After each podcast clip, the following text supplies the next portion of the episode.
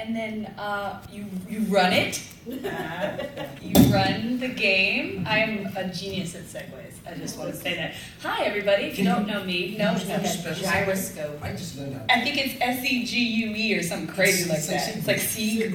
Yeah, I, I've been pronouncing that word Sieg my entire life. it's very embarrassing. I, I like wrote out like the, the machine segue when I was like, well, I'm, I'm Oh, first sure. I was like, um, I don't think you know that's not what that is. I wish they'd have never corrected you for the rest of your life. Just take a segue. Okay, six, 36, I know. Is that why they call it a segue? Okay. Anyways.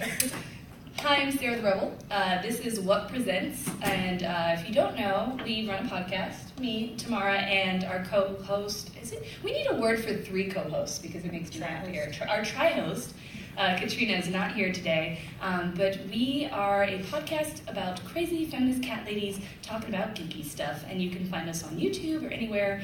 And we happen to love D and D, and uh, what we found just from having conversations is that different people have different percep- perceptions of Dungeons and Dragons uh, based on where they're coming from. And so we thought it would be interesting to do a panel about um, things to keep in mind, or finding a group, or all the various things that come about when you are a minority interested in Dungeons and Dragons. So first, let me introduce everyone. This is Tamara. Introduce Hi. yourself. I'm Tamara Brooks. I am a, a writer of various nerdy things in various places, including Loot Crate, and please read the magazine. Oh yeah, read the magazine. Read the magazine. It's very important. Um, and uh, yeah, I actually have known about D&D for a long time, just RPGs in general. We had one as a kid that I, we made a lot of characters for, but never actually played, called Top Secret, um, in which one of them was an assassin chef.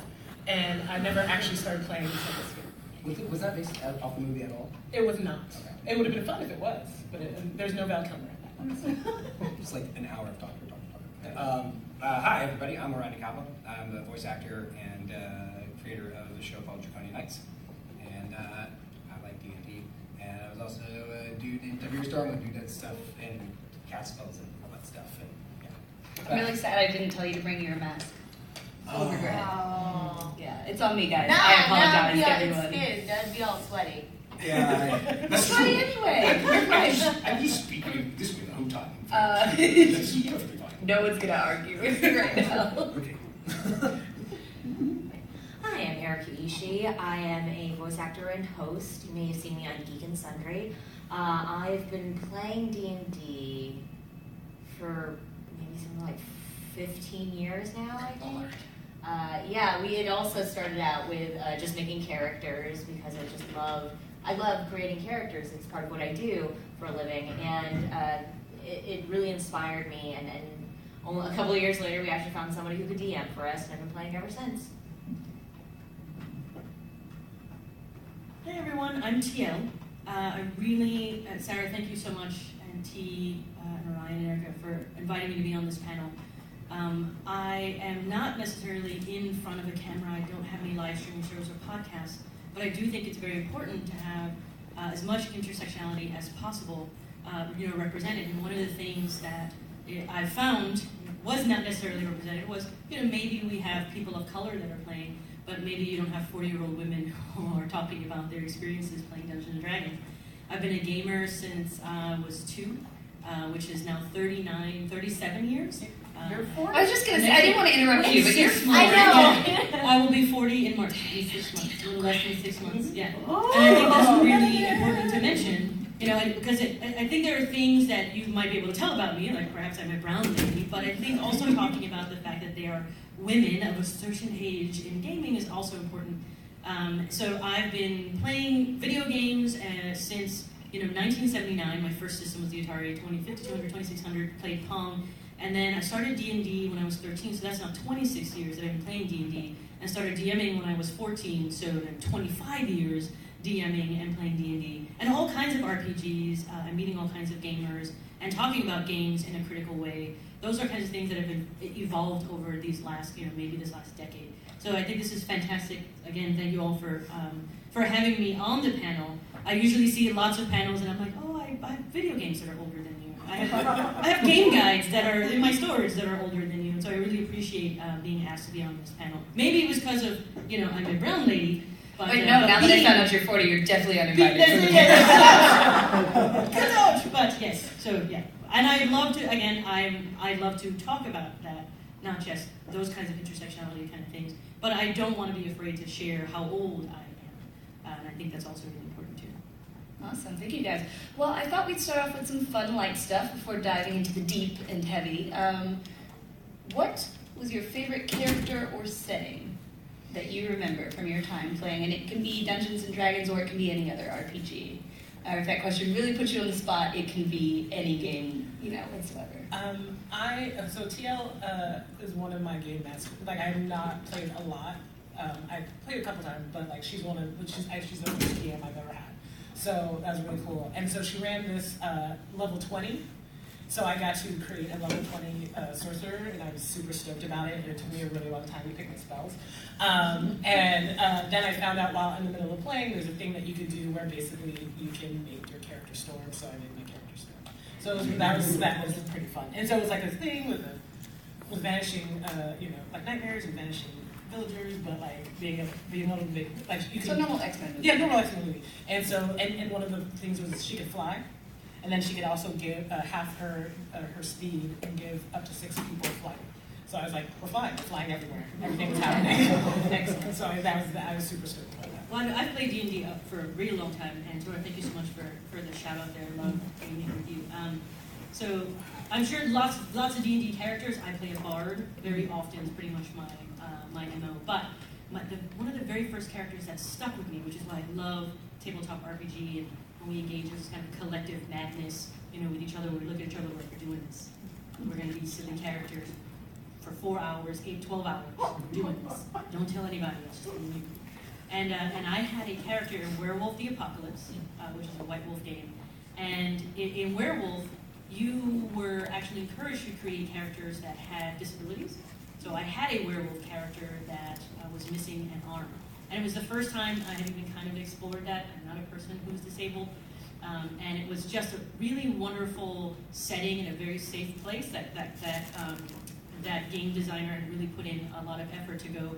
A disability is not necessarily something that is uh, a negative in the world of werewolf. It can actually be quite a boon for your character and allow for a lot more interesting role play. So it's, and that was when I was in college in the 90s. So that, I mean, imagine how long ago that was, you know, again, probably a character older than some people in the room. But it still stuck with me, and that experience stuck with me, being able to create a character that was praised for, for having a disability. Um, uh, and I hadn't seen that in other systems up until that. Uh, so first of all, it's weird that I get a platform for this because this feels like this feels like you know when you're at the party and you corner that cute guy or girl and you're like, let me tell you about my paladin. This no, explains no, there was this one time, right? So, so now you're all the cute person in the corner of the room that I cornered. Uh, but I think my, my favorite character was actually from uh, Star Wars: Edge of the Empires campaign. Uh, was uh, Gunny Gunderson Burr, the Ewok mercenary. Uh, he he has a tragic backstory where he and his family were kidnapped kidnapped off of the third moon of Endor, and his family was sold somewhere else, and he was sold to a circus to be a performing bear. And uh, he he eventually learned the ways, like learned speech.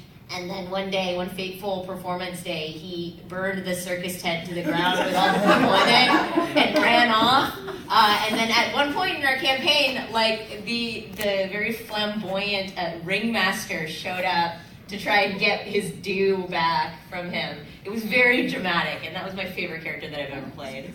Good to know there's still circuses. right? Space circus. Yeah, they don't mistreat anybody at all. Uh, I only had like one.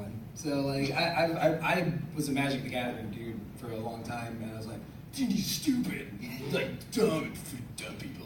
Um, Yeah, and, good yeah, uh, that's pretty much how And uh, and then like uh, Liam O'Brien, who is on Critical Role, he's your voice actor too. It was we were friends, and it was his birthday, and uh, Matthew Mercer, who is uh, also a voice actor, Critical uh, DM dude. Uh, for his birthday, Liam hadn't played a D&D game in like 15, 20 years, something like that, like since he was a kid. So for his birthday, we had a game, and me and Laura Bailey and Travis Willingham, uh, Jaffe, uh, Marisha Ray, and uh, well, I think you were the one was there too for, for that. But we played a game, and it was like I was like, fine, I'll do this dumb thing for you because I love you and I'm your friend or whatever. And then like five minutes into it, I'm like, this is amazing! Holy shit! Fucking, oh my god, try again! Oh my god, I'm gonna do all this shit! And then this guy came out of nowhere. And then like, uh, yeah, yeah. Tiberius Storm is probably like my favorite character I've ever done in a game and profession- professionally in my career. It's just like super cool. Is awesome. And I'm going to answer too because I'm moderating and I can do what I want. Uh, I played a game called Monster of the Week, which is kind of set up like a Buffy or Supernatural episode every single week. And I created a girl who was an avatar of a goddess, and she was the avatar of the Egyptian goddess Sekhmet. So she was basically Egyptian Thor. And she had absolutely no intelligence or anything. She just hit things with her hammer constantly. Uh, and I had an actual hammer that I would throw at people when they behaved very poorly in the game. Not, not, not like heavy hammer, a Thor hammer, should clarify, plastic. didn't, didn't hurt that much. Um, so I'm curious if uh, some of you started really young and some of you didn't. So uh, what was your perception of Dungeons and Dragons before you started playing? Um, what was my perception of it? I was a band nerd, so I didn't really. Yeah, I, I my nerd Venn diagram is just so just it's just layers.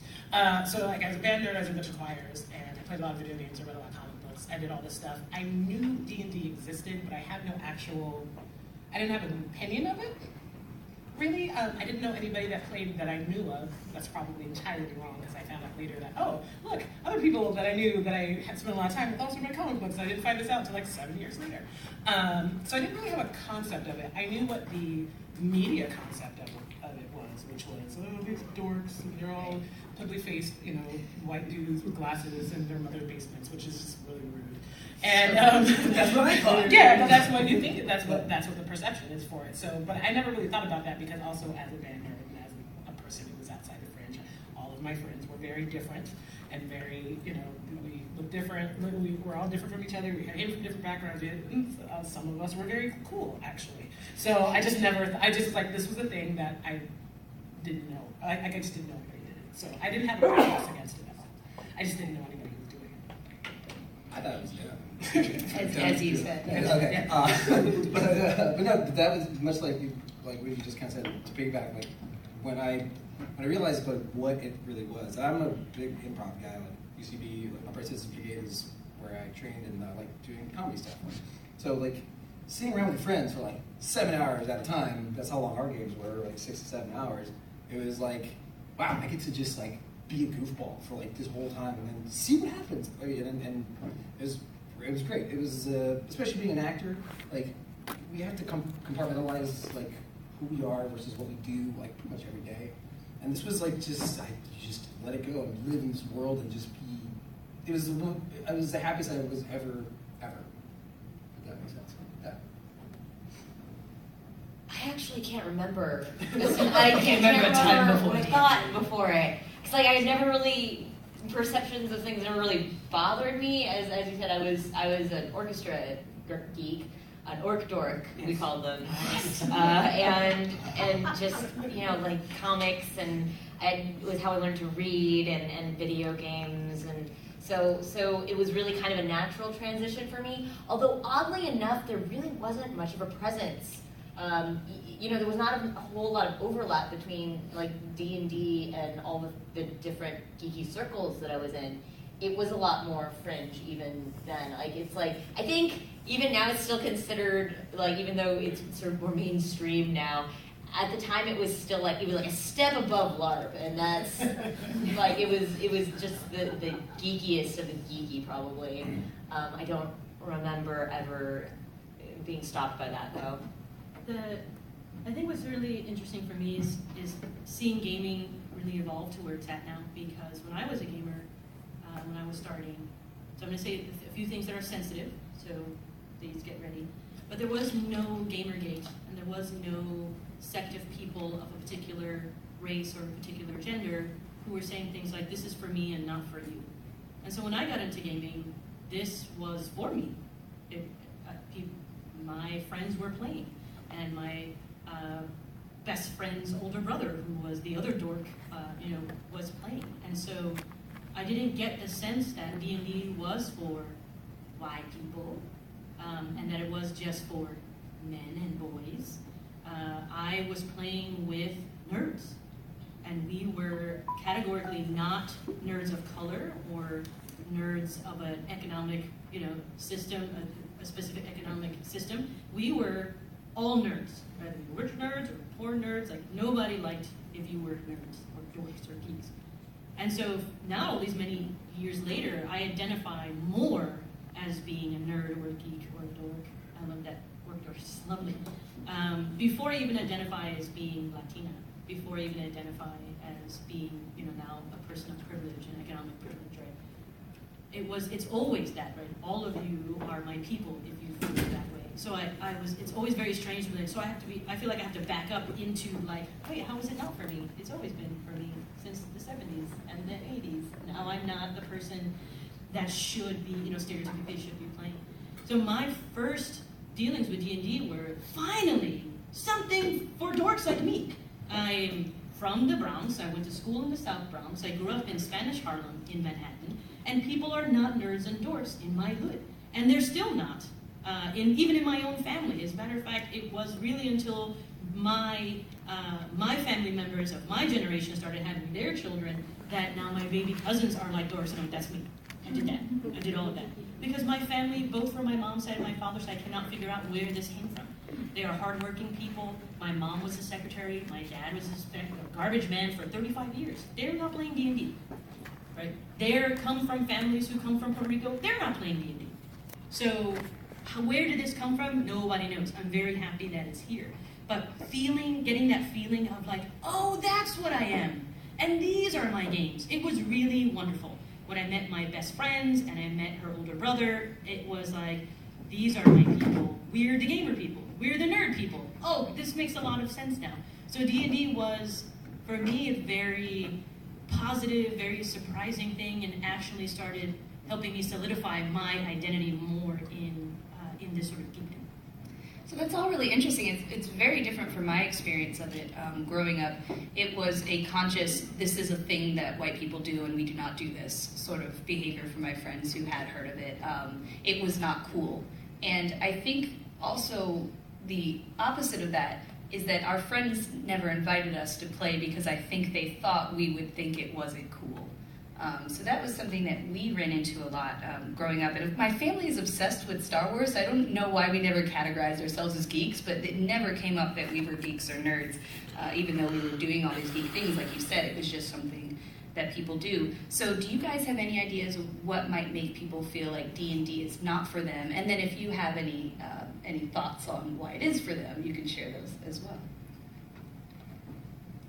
I feel like D and D is one of the more accessible geeky pastimes. Uh, for economic reasons, all you need is one book and then five people. Like twenty die though. Yeah, well, okay. if you keep losing them, geez, twenty. I never counted. There's a lot of die. All right. Uh, yeah, it's it's pretty accessible, and and you know I, I have to say that local comic shops or hobby stores are extremely good about like if you go in and ask like, hey, I'm interested in getting into D and D.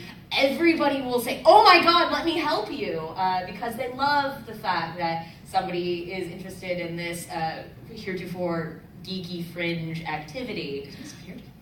Yeah, heretofore.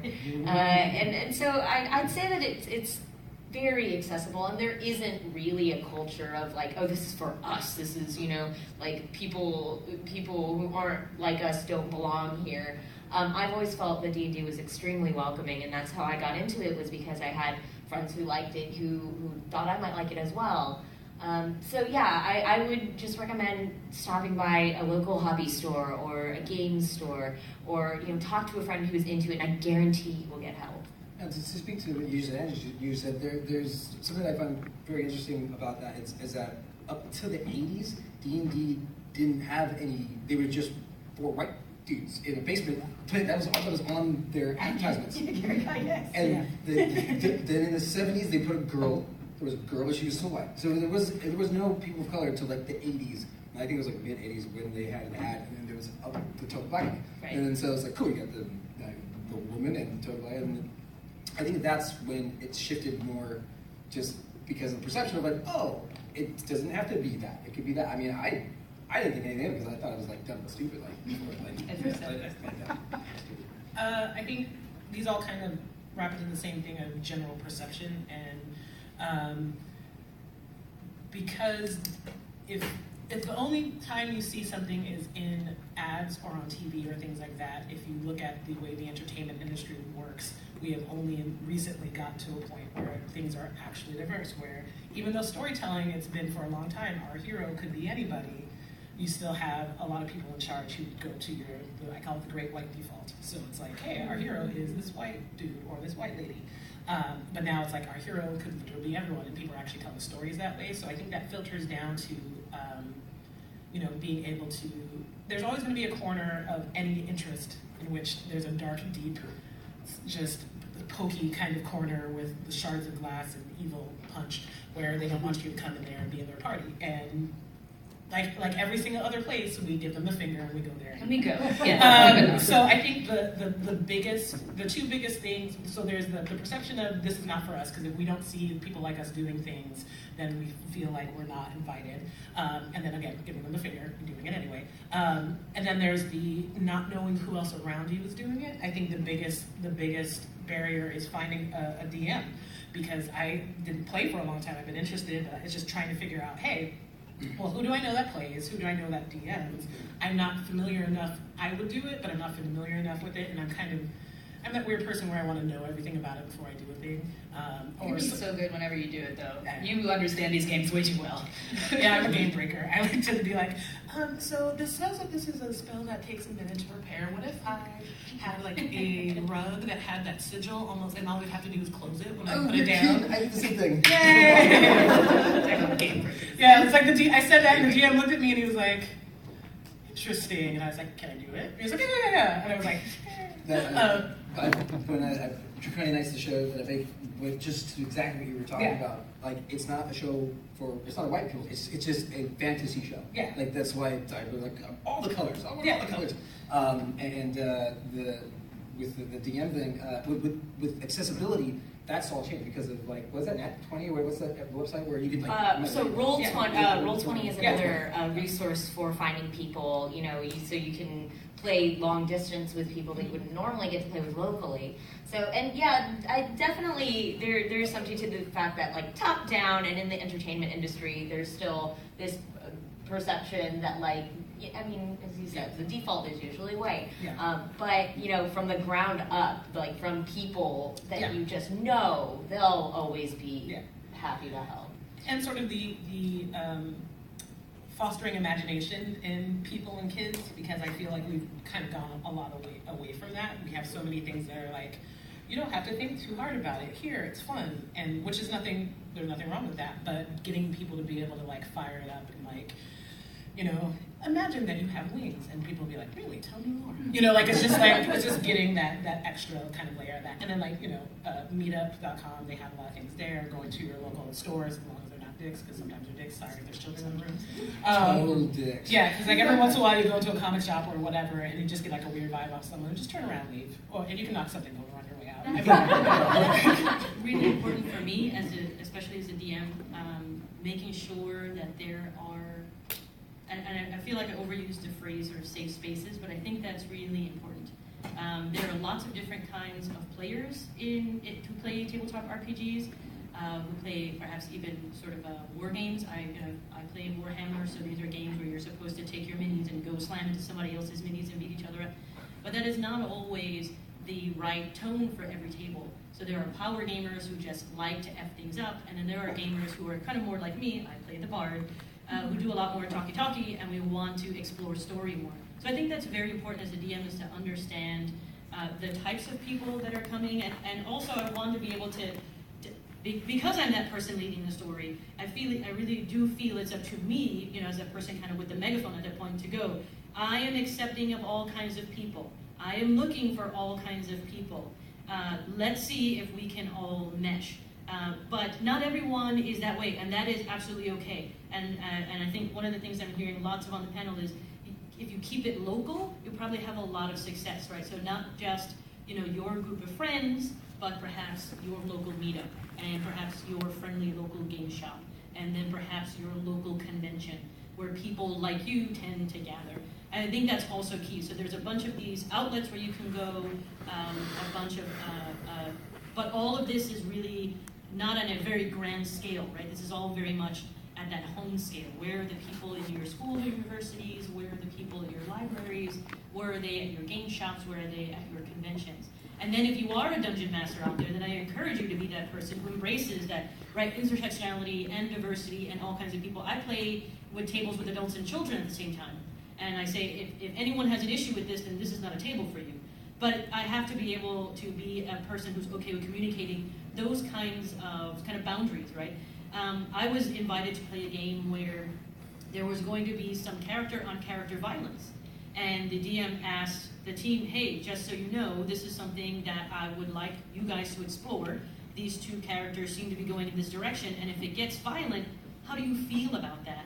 And when we all agreed to it as adults playing games, before we even got into the game, it was live streaming. He told his stream, hello stream, just so you know, here are the things that are going to be happening if you are sensitive to these kinds of things. So I think as a, as a person who's leading games and uh, who's teaching other people to play games, it's important for us as those leaders of those games to set that tone and set those boundaries and to be very, very communicative about what it is that we're trying to accomplish. For me, at the end of the day, I want people to have a wonderful experience and want to play D&D again and again and again and again. And I get no kickbacks from, from Wizards of the Coast. I just like that idea that there are a bunch of me's, people like me, out there who are, again, and I love using the phrase collective badness, who are engaging in collective badness on a regular basis to tell stories with each other, with their children, or with a bunch of strangers, um, and then we're and then we're done, and then we go on to work uh, on Monday morning. Right. That's awesome. And to give a specific example, because I find it interesting, if any of you were to pick up um, a current D and D um, booklet right now, you would actually see a lot of diversity on the pages. You would see um, people of all different colors and races are being represented. So, um, as, and if you've ever been to conventions like Gen Con, which are board game conventions, you'll see that um, bringing the diversity is really something that board games are focusing on right now because they're starting to realize oh, you know, if certain people aren't playing the game, it's possible that it's because they don't see themselves in the game, and so they're trying to make sure that that's not an issue anymore. Um, but it's also things that you might not think of, like you might not have thought of the character and character violence, or um, we have a player who's asexual, and we all happen to be a really raunchy group. And it never occurred to the DM that, oh, sometimes this is going to be very strange for our friend, where she's going to go, ew, what? And that's not the reaction he was expecting.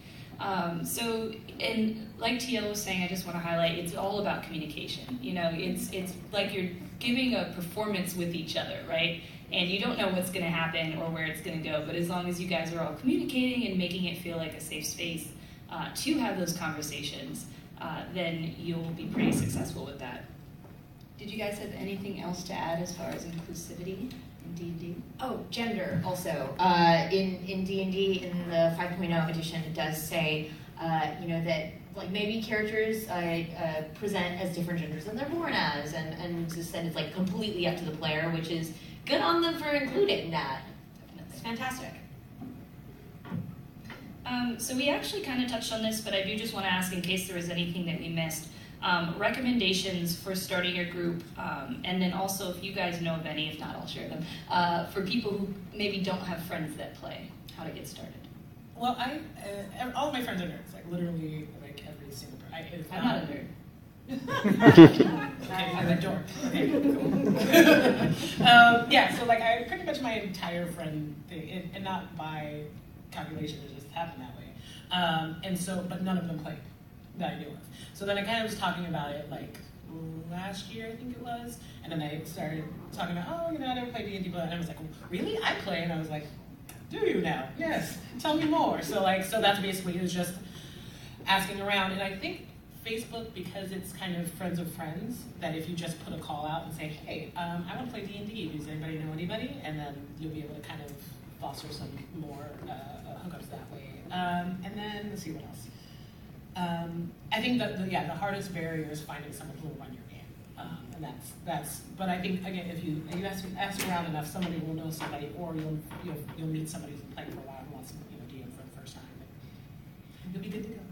I can't speak for the west side of town because I live out in Pasadena, but there is a nice sort of string of game shops from there through Hollywood. So, for example, in Pasadena, there's Game Empire, which is fantastically inclusive. Uh, Chuck works really hard to make sure that his shop is, is as family friendly as possible, but also competitive as possible. They have Pokemon gyms and they have you know Magic the Gathering Friday nights and they have pre-releases. So, so Game Empire is one. I know there's Game House in Glendale. There is Geeky Tees and Perky Nerd out in Burbank, along with Emerald Knights, that's in Burbank. As you get down into Hollywood, where, oh, there's even Nightwear, which is in Burbank, although I'm not quite sure that's a game shoppy, but you can pick up a copy of board games there. Uh, then there's, as you go out into Hollywood, there is uh, Meltdown Comics, uh, which has Thursday and Sunday D&D, like all of the time. They're always playing games. I was DMing a table for eight movies two weeks ago because I have so many people that show up. Um, but then I stop at about Hollywood and WeHo because I don't know what's further out sort of in Santa Monica. But if anyone has any recommendations, those are good. But that is a really giant, you know, very long string of game shops and comic book shops uh, to, to get you started, you know, in those spaces. And if you're just a Magic the Gathering, there's Core TCG, there's Pasadena, there's MTG Deals, which is in San Gabriel. So there's a lot of these sort of niche places that you can go to, but then I don't know anything past like the four or five. Dang, I, I don't know a lot, but let me just name 30 stores for your Just for in my side of the valley, like Valley and San Gabriel Valley, but that's I don't know anything else sort of by the ocean. And then you can do, of course, like T, you were saying, Meetup.com. There's you know Pasadena D and D, and then there's Los Angeles D and D, and then from there, it'll, I'm sure you find that they just branch out and out and out. I think uh, for uh, for on the uh, role playing uh, uh, aspect on starting, uh, I I always tell people just uh, have an open mind. Uh, you, you might be a dwarven cleric. You might be you, whatever. You, I had no idea I was going to be a dragonborn sorcerer. Like I was just open to the fun aspect of what the game could be, and that's and I don't ever do that. I always like to have everything planned. I, I, need to know everything. But I was like, ah, sure, this is going on, and I had the best time of my life doing it. Right. I think, Orion, you're, I, I just want to really point, uh, hit Orion's point again, is that that have an open mind is really important. The, the first time you go to a game, if you haven't already, or a game shop, if you haven't already, uh, you may not find the right table or the right DM for you. But please definitely don't give up because we are all out there. I, I'm, I just happened to be at Meltdown two weeks ago on Thursday, but I'm not usually.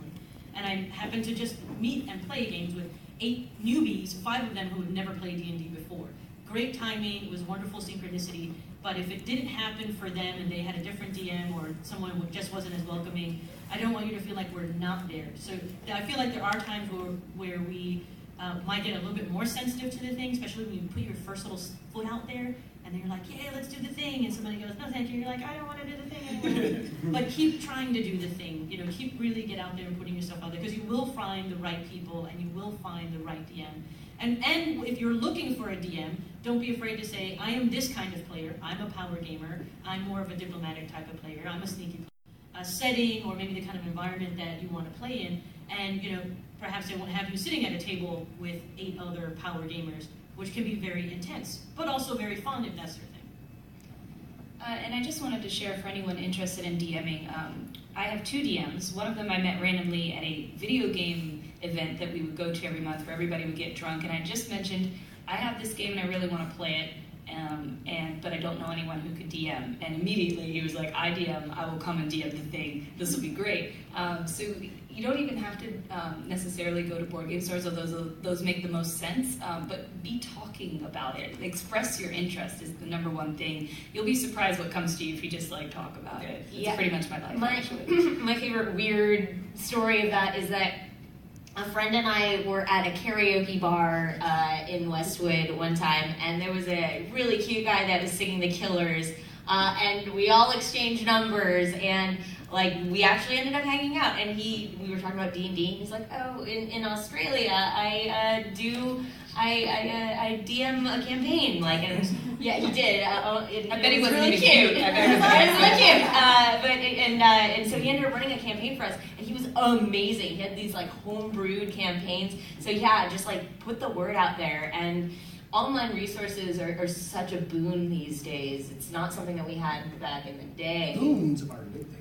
Yes. Been using all these extra words Oh, today. Here you go. and if you don't have actual dice, there's a lot of uh, online either. I don't know if there's apps, but there's definitely like There are websites. yes, there But are I'm apps, sure there are apps uh, yeah. that you can download You for just and it rolls it for you, and it is the fine. And also, if you are kind of intimidated by D and D, then there's also you know we we're in a Dragon Age group. That's Oh, God. what I started. So there's Dragon Age RPG. There's a Dresden. There's Pathfinder. There's Dresden has one. We're talking about Star Wars. But there's like pretty much every major Any thing kind, has a, a, There's a a, if you want to if you want to be dogs, there's Pugmire. If you want to be mice, there's Mice and Mystics. Um, if you want to play a game where you're teenage monsters and has nothing to do with killing each other and everything to do with trying to manipulate each other. If you want to play a game with fire, there's Ten Candles that actually involves you burning your character's uh, traits as you go along and blowing out ten candles. I mean, there's all kinds of great things. If you want to just play dragons, you can play that. If you want to be a steampunk lady, there's a Lady Blackbird. And there are all kinds of amazing tabletop games. And thank you guys for, for, for jumping, uh, uh, opening up that can of worms because that is my favorite thing, is to be able to share. I'm happy that you came for Dungeons and Dragons, but let me show you some other stuff over here. that you'll be- So now you've gone and opened the door in the back of the show. Would shop. you like to be a cleric? Yes. There's only one way to answer that. And I know, I know, and Sarah, I know the name of this is, you know, D and D Wild dot dot dot. But I just did that to get people to come in. if you find that, may- if maybe D and D is not your thing, and that is absolutely okay, or maybe it is your thing, and then you want to do something more, there is so much out there that is outstanding. I played a, a game called Spears of the Dawn, which is an African fantasy setting game.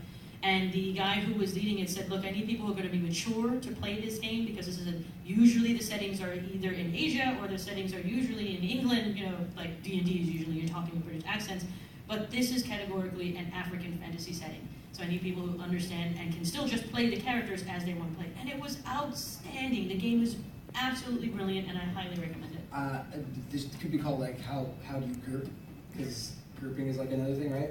Uh, I, I think the uh, most unique thing was I did a Star Trek group. Awesome. Like they were, just a crew, and I was in engineering. And I Yes. I, I, I tell my uh, my, my captain uh, Jackson Lanzing, uh, who does stuff. Uh, do you know Jackson? Yeah, Jackson. Jackson. Uh, he was uh, he was the captain, and uh, he would whenever he would give me an order, I'm like, call me LaForge. He's like, that's not your name. uh, I ended up going in engine. because- As, did you have to roll? I was just gonna ask you that. Yeah, I was like, well, I'm gonna put this, I'm gonna put this here. He's like, oh god. And then I rolled really low, and yeah, yeah. So we were stuck in space for like two hours. But you know, it's a te- team. You know, the, the team was stuck in space. Ryan didn't do that. The fourth did. Uh, um, so uh, one last tip about for beginners before we move into um, another part of the topic. Uh, we had a DM who um, we have well basically we had a friend who said I want to learn to play uh, D and D, and uh, but I don't have a group or anything, and so we decided to pull him in. Um, me, Tamara, and another friend Omar who was on our panel yesterday, and our DM did this really cool thing where because we were brand new. Uh, well, we weren't, but we were all pretending we were brand new so that Doc wouldn't feel out of place because we're good friends. Uh, he uses a system um, to help you pick a character in a class because sometimes you might think that you want to play a certain thing. A D&D can be very intimidating, right? You've got a, a huge booklet to look through and figure out what race you want to be, what class you want to be, what background you want to be. Um, and so he basically used little envelopes with drawings on them, or he used little clues where he'd say, okay, you know, you see a dagger, you see a sword, and you see a shield. Which one do you pick up? So he had the characters wake up um, naked and afraid and blindfolded in a room. Uh, it's not as bad as it sounds. It sounds way worse than it was. It was not as bad. Um, and No, that's fair. also Saturday night at my house. I was Saturday. um, but he built the characters through that. We all took our blindfolds off. Okay, well, what are what are you? Um, here are some four races you can choose from. Um, here, you know what. What do you look like? Here, you. Uh, which weapon did you pick up? Um, you. Do you feel more like it's cold in here, or do you feel like it's hot in here? And he basically used our answers to build a character for us, um, which I think can be really fun way to get people a to try characters they've never played. I would never play a cleric. I think of a cleric, uh, and I worship an evil goddess. Yeah. Yeah. it's, it's something I would never do, and it was really fun to for me to step out of the box. And then for our new players, they didn't have to feel all that pressure of, um, you know, oh my gosh, how do I do this? And it also took a lot of um, the the setup time away as well, because the first time you play, um, if you're with a group that are all kind of new, you may just want to like kind of jump into it a little quicker. Uh, so uh, that's something to consider, and I'm sure there's other cool ideas out there. And I don't know if you guys have any other. I cool just use things that happen in pre-gens. games. I Yeah, got, I checked out a bunch of first and third level pre-gens, which are free online, e- even from Wizards of the Coast if you're playing specifically in D and D, and just like, just pick one. That's it. But that way is super creative. Do Yeah, they he's still have the creative, too. online character builder? Does anybody know? Mhm. Okay, so it's it's really fantastic. It's an online system that'll just walk you through each step, and it'll explain it. It'll have the breakdowns all in one spot. Um, because it's fun flipping through the book, but it's it's unless you're sort of familiar with it, this is the best way to start. I, I, for, for, for me, I was I'm the kind of complete opposite. I was like, oh my god, all these spells, and I was like, I mean, that's I, I'm that dude who was like, yes, I want to know all the spells. I want to know, I want to know how I can make this even better and game the game. Uh, Matthew, uh, my main DM, we have a fun relationship. Actually, for for an upcoming episode, I had a, an item that Tiberius finds called Boros Ring, which is uh, thrown to Magic the Gathering, but I I overpower everything at all time. I can't even help it when I'm writing. It's like, yeah, it's gonna do this, this, this, and this. I'm like, oh, so OP though, damn it. And I had no choice. I was like, I called Matthew. I was like, hey, I need you to make an item for me. He's like, bonus ring. I'm like, yeah, yeah, the bonus ring. He's like, what do you have? I'm like, well, it does this. He's like, no, no. He didn't even like finish. He's like, no, no. He's like, it's already too much. I'm like, yeah, but see, and he's like, no, do this. It does this and it does that. I'm like, okay, that's like, okay. Right. That- so, so Orion, I love what you're saying because once you do like your the way you you guys, do, which is super creative, I think it's a great short way. It gets people invested in D and D Um, because you're not just throwing at them a pre-generated character, which is what pre-gen means, which is what I do. I just here to pick one. But there's this idea that once you play it one time, crack open that player's handbook and flip around, and you may find that something else calls you. And in the very back of the player's handbook, there's this, you know, giant glossary of spells, and it sounds like it's something that, oh yes, all the spells are here. So that's that that kind of thing. So start, you know, start somewhere, and then after that, definitely go explore because it's absolutely worth it to see what else you can do. And you know what really helps with that is a, a backstory. Pick a character that you don't know if they're a fighter or a mage or, or where they come from or anything, but just pick a story for them. What are they going to do? What are their goals? What do, what do they think like? And that can actually help you, you know. Where I was like, oh, okay, I want to be this lady who's on a, a pirate boat. Okay, well, that's easy. I know I'm going to be a pirate. You know, that's one of my backgrounds. Um, okay, she, she likes this certain type of stuff. Okay, that helped me pick um, this other background. Um, so it, it's really a great idea if you can create the story in your head for your character. If, if it's too intimidating trying to figure out what you want to be, or if you just if you're like me and you're like I want to be all the things, Yeah. and you're not allowed to be all the things, uh, then that can help you kind of narrow it down. And I like picking like a weird thing that my character does. And it doesn't always happen in the gym. Sometimes it happens like when I'm playing. So like when we were playing uh, last Saturday, I think it was. Uh, I decided that well, she okay. So I had made a character that then disappeared because I was using my surface, and then it just disappeared. on me. it's terrible. Yeah, like it was, it was yeah, it was great. So I had to like find a find a pre-gen and just go with it. It was completely different than what I was doing. It's the first time I ever played a cleric, which was awesome because they're kind of tanky. Like I like playing spells, but you never wear armor, and I was like, I can actually like run up and hit things and not die. Um, Hey, finding inventions. yeah, right. So, um, but so one of the things was she was she had a nine intelligence. Now, if you do not play D and D, nine intelligence means you are you are not. I mean, bless your heart. Just bless your All heart. of, all of my characters are like Yeah, that. We're really dumb. Negative one to all your intelligence checks. You just yeah. So I decided that when she went to sleep, she was like she pulled she pulled out a little stuffed animal of her her deity and she slept with it because I thought that was the thing that she would do. That's so cute. Yeah, so I just like to do. And then I had um, a a drunken half-elf sailor in another game who uh, they run run into her um, in a tree, uh, 30 miles from the coast, and they're like, "How'd you get there?" And she's like, Probably Chadwick. "Yeah, it's like, like no idea." So I like just doing like one little weird thing that. Is was your character drunk like the whole campaign? No, uh, well, no, not drunk the whole time. It was, it was a hang- hangover at the start of it. But her thing was like, once she starts drinking, she's kind of a ginger, so like you have to roll every time and see if she'll stop. So, uh. She'll stop. She'll- she'll- she'll Oh, that's actually pretty great. Yeah. My character sleeps with every NPC, and I do have to roll to see certain things. Um, it's it's great. Uh, so back to less happy topics. Uh, have you ever been uh, the only minority in your group, whether because of your race or your gender or anything else? Um, and if it's not D and D in any other sort of nerd setting, um, how did it make you feel? And it's okay if it didn't make you feel any kind of way. And um, uh, just I would like to hear a little bit about your experience because this might be something that people run into, and and whether or not you stayed with that group. Um, I have not been the only person, uh, except like in comic stuff. I, I, I, I can be like the only woman in a room. Um, not necessarily the only person of color, but definitely the only woman in a room. And it doesn't really.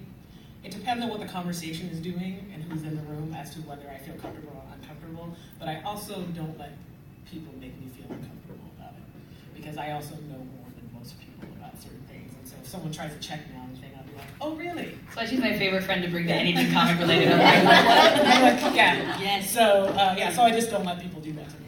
I have often been the only woman or the only person of color at work, let alone in a gaming environment. Yeah. But uh, my longtime gaming group was uh, I was the only lady and the yes, the only person of color for a while. But we didn't identify again, like I said earlier. I found people that identified first as nerd and dork, and then as something else after. Perhaps it was a gender, or perhaps it was an ethnicity. So when we all got together to play, it was not, you know, four guys and a lady, or you know, four white guys and a brown lady. It was five nerds in a room playing D and D, and so that was very. Uh, it, I felt very included anyway, and we never. Our games were never about our genders or our races. Um, and I found that the, my friends who were guys were playing characters who were women as, as often as I was playing a character who was a woman, or as often as I was playing a character that was uh, a man. Uh, so, or you know, a female gender or male gender identified as. Uh, so that was that was re- I, I I hope that hasn't happened. I'm sure it has, but um, I, I have appreciated very much that even if I had been the only of something um, in the room, I had not been the only nerd in the room, and we seemed to uh, find each other on that before we found each other on race or ethnicity or uh, gender identification. I think um, uh, it, uh, it might. I've uh, yeah, I've uh, ethnically been like the only one, but that shit doesn't matter because I mean, but like the but but what I but what I was was the only single person in the group, and that segregated me way more than I realized. And it wasn't until uh, Michelle Moreau, she does cool stuff.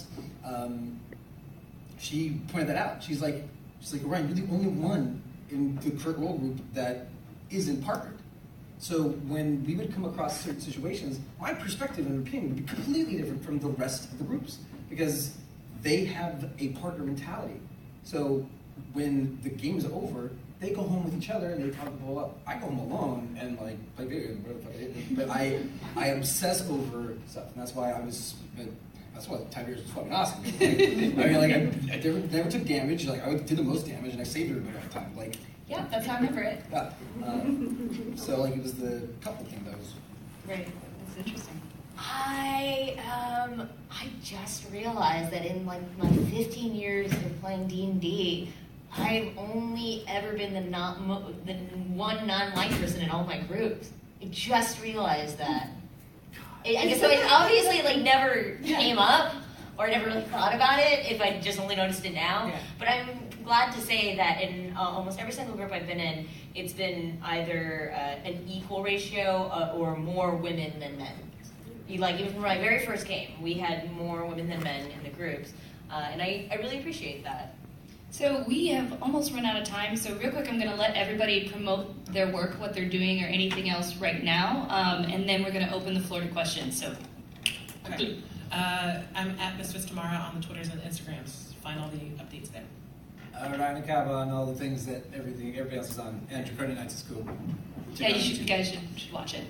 Um, I'm at Samurai Erica on Twitter and Instagram. You can find me on uh, twitch.tv slash Erika Ishii or twitch.tv slash Geek and Sundry. And uh, coming up, I'm going to be doing some stuff with Screen Junkies. Also, like, Oh, can I talk about that? Oh. She's in the Draconic Knights too. She's Yeah. she's she's she's dropping.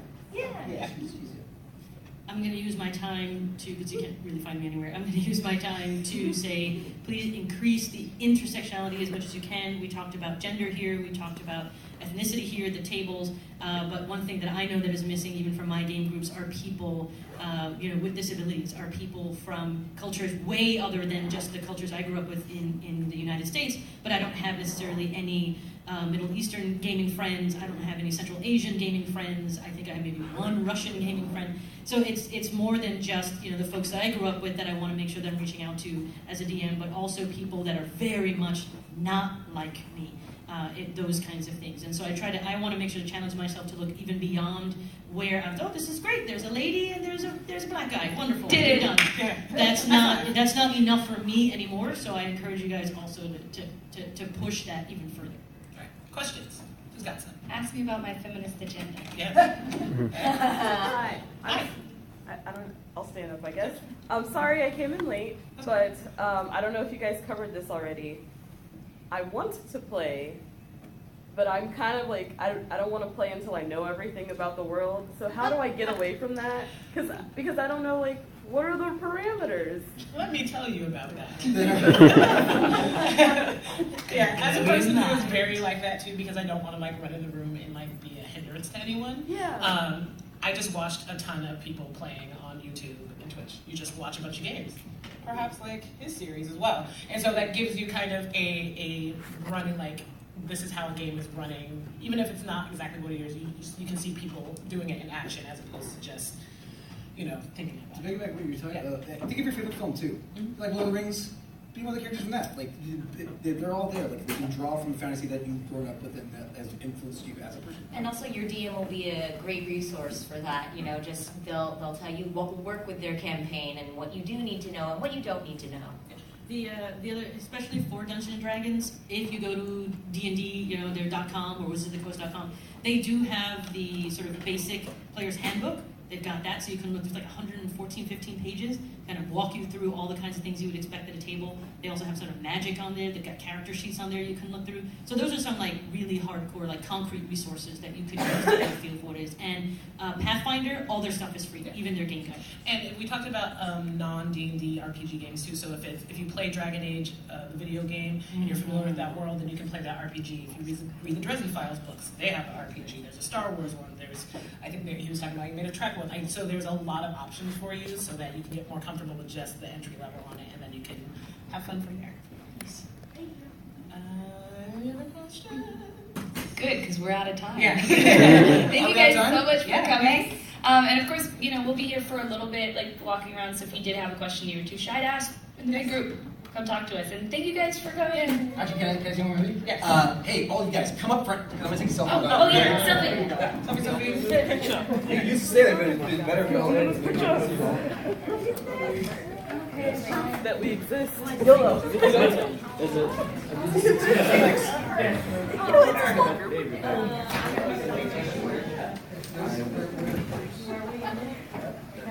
I'm too